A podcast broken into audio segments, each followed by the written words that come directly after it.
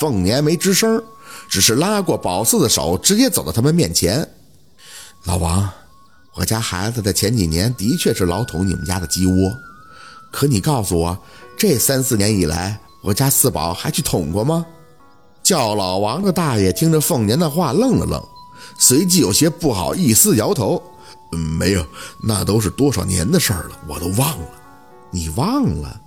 凤年脸色冷冰地看着他，刚才不是说的还像昨天发生过似的吗？他尴尬的不行。嗨，我知道，就是小孩淘气，我没走心。凤年看着他，没什么多余的表情。我不管你走没走心，但事儿咱哪说哪了。我记着四宝当时捅完你家鸡窝后，我上门给了你几只蛋鸡，就算是孩子当时不懂事儿，但我也算是赔偿了吧？是是是是是。他低眉顺眼的点头，赔赔赔了，怪我，我嘴不好，就是没个把门的。你看看，凤年无语，转眼又看见他旁边的魏大娘，淑芬啊，我记着你儿子结婚，我家四宝是去瞎说了几句话，可那话四宝是说错了吗？老魏大娘面有难堪的张张嘴，是没错，可他那话一出口，也太让人下不来台了。凤年一脸认真的看着他。那你觉得那话是我家四宝自己想出来的吗？魏大娘摇头，肯定不不不是啊。凤年叹气，这婚礼现场人那么多，谁知道谁扯老婆舌让孩子听见了？我家孩子就是心眼子直，有话就出去了。他是个小孩啊，他哪懂得那些弯弯绕绕的？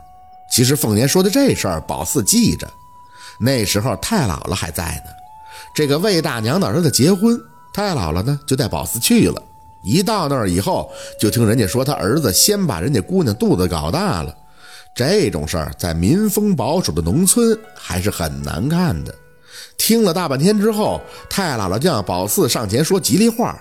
这是白山村的一个传统，就是童男童女跟着一个专门说吉利话的人的后边。他说完，孩子们就学着说。说完，一对新人就会给点红包。就是几毛钱或者几块糖，主要呢是讨个彩头。那个专门说吉利话的人，学名叫做打喜牌子的，就是他有对板儿，啪啪打响后，自己根据节拍现编词儿。一般都说什么树上喜鹊叫喳喳，出门来到新人家，男人相貌似潘安，这女赛仙女胜貂蝉，郎才女貌天地配，一对新人永好合。哎，就这些，当然了，还要根据新人的外貌啊、实力情况啊编几句词儿。当时宝四身边跟着的几个小孩都捋着他打完后的节拍出口，说的也是结结巴巴的。宝四当时想也没多想，那个洗牌子一打起来的时候，他就把听到的都给说出来了，大意就是生米已经做成熟饭了，现如今你就是不干都得去干了，然后就没有然后了。打起牌的那个人都懵了，娘家客就很不乐意，觉得这是奇耻大辱，怎么当着这么多人的面说新娘子不是姑娘了，相当于骂人家不洁身自好了，所以这事儿也就怪宝四头上了。哎，宝四心想自己也是，嘴咋就那么欠儿呢？哎呦，薛大嫂子呀，这事儿都过去多少年了？我其实，哎哎，当时就那么顺口一说，宝四那还小呢，我能不知道咋回事吗？凤年长吐出一口气，看着周围的村民，满脸的感慨。哎，我家孩子是他打小就很淘气，皮得很，但怎么说，大家也是看着他长大的呀。别说别人家的了，就是自己家的孩子，谁能保证他从小到大没淘气过呢？光我知道的，就有差点把自己家房子点了的吧。十二年了，大家不管是多难听的话也谈论了。十二年了，孩子已经懂事儿了。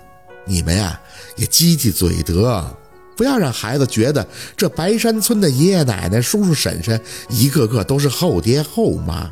你们摸一摸良心。这两年，我家孩子霍霍过谁？日子长着呢，难不成你们就真的跟个孩子过不去？算我凤年拜托大家了，我家孩子有对不住大家的地方，大家多担待，但别伤了一个孩子的心，成吗？宝四的头一直低着，在片刻的安静后，感觉有人轻轻地摸了摸他的脸。宝四啊，是大娘不对，以后大娘肯定不说这话了啊。宝四，哎，姨以后肯定也不会胡说八道了。咱打小看你长大的，咋说不都是知根知底的？淘点没啥啊。宝四紧咬着下唇，一直半垂着脸站在那儿，直到院里的村民渐渐走光，鼻尖的酸楚仿若再次袭来。抬眼看向姥姥凤年，姥话没等说完，凤年就一个趔趄险些倒地。妈，若文眼疾手快的上来扶他，没事吧？凤年的头上冒出一层虚汗，关门，我没事没事那明月闻言赶紧关紧大门，回过头，只见凤年直接看向了宝四，四宝，你过来。宝四挪动着脚步走到身前，老。一个字儿还没说出，凤年一个大耳雷子，啪叽的就打在了宝四脸上，疼不疼？宝四的耳朵里是嗡嗡的直响，感觉这下比四年前那明月家杆子倒了那回打的还狠，眼泪不受控制的流出，不停的点头，嗯，疼，疼，疼就给我记住。凤年被若文搀扶着指向宝四。做人可以有性格、有脾气，但不可以没有分寸。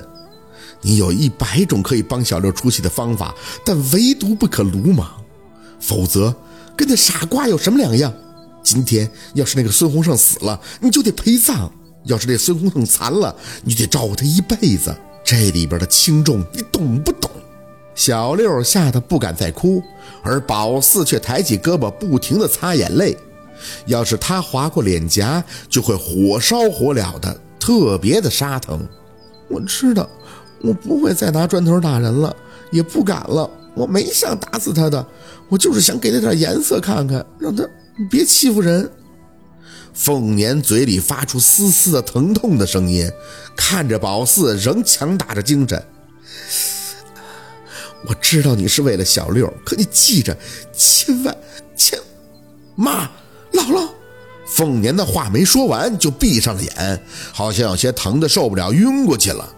若文赶紧抱起凤年，嘴里担心的念着：“肯定是气到了，胃疼最怕急火攻心了。”宝四擦着眼跟在他们后边，小六则跟在他的后边。进屋后，那明月掐了凤年一会儿人中，看着若文皱眉：“若文，我去找个车，咱把妈送医院仔细查查吧。”啥胃病这么重啊？说晕就晕的，老这么疼不是事儿啊！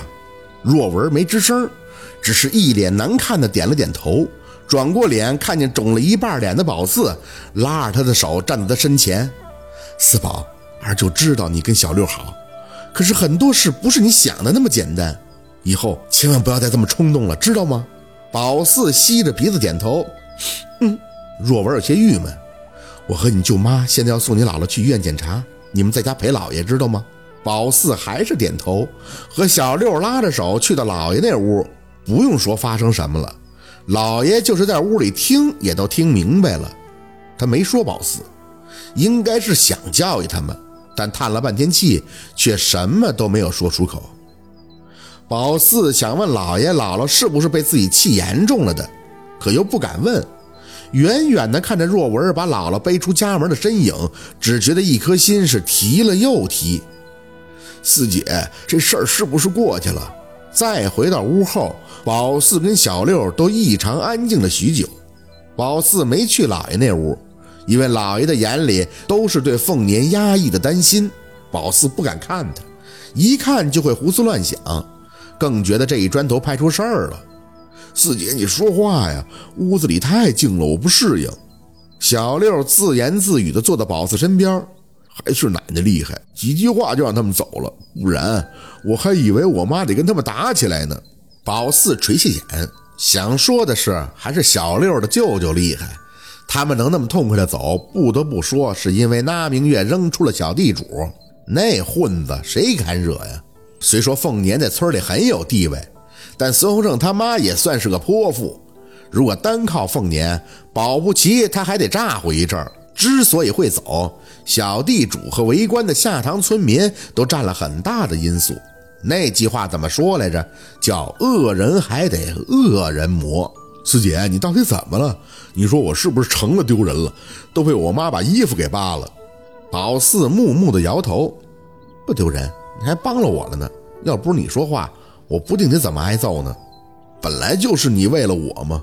小六一本正经地看着宝四，我都崇拜你了，四姐。你虽然虎，但你真厉害，我都不敢用砖头，你可敢？你比三胖他们强太多了。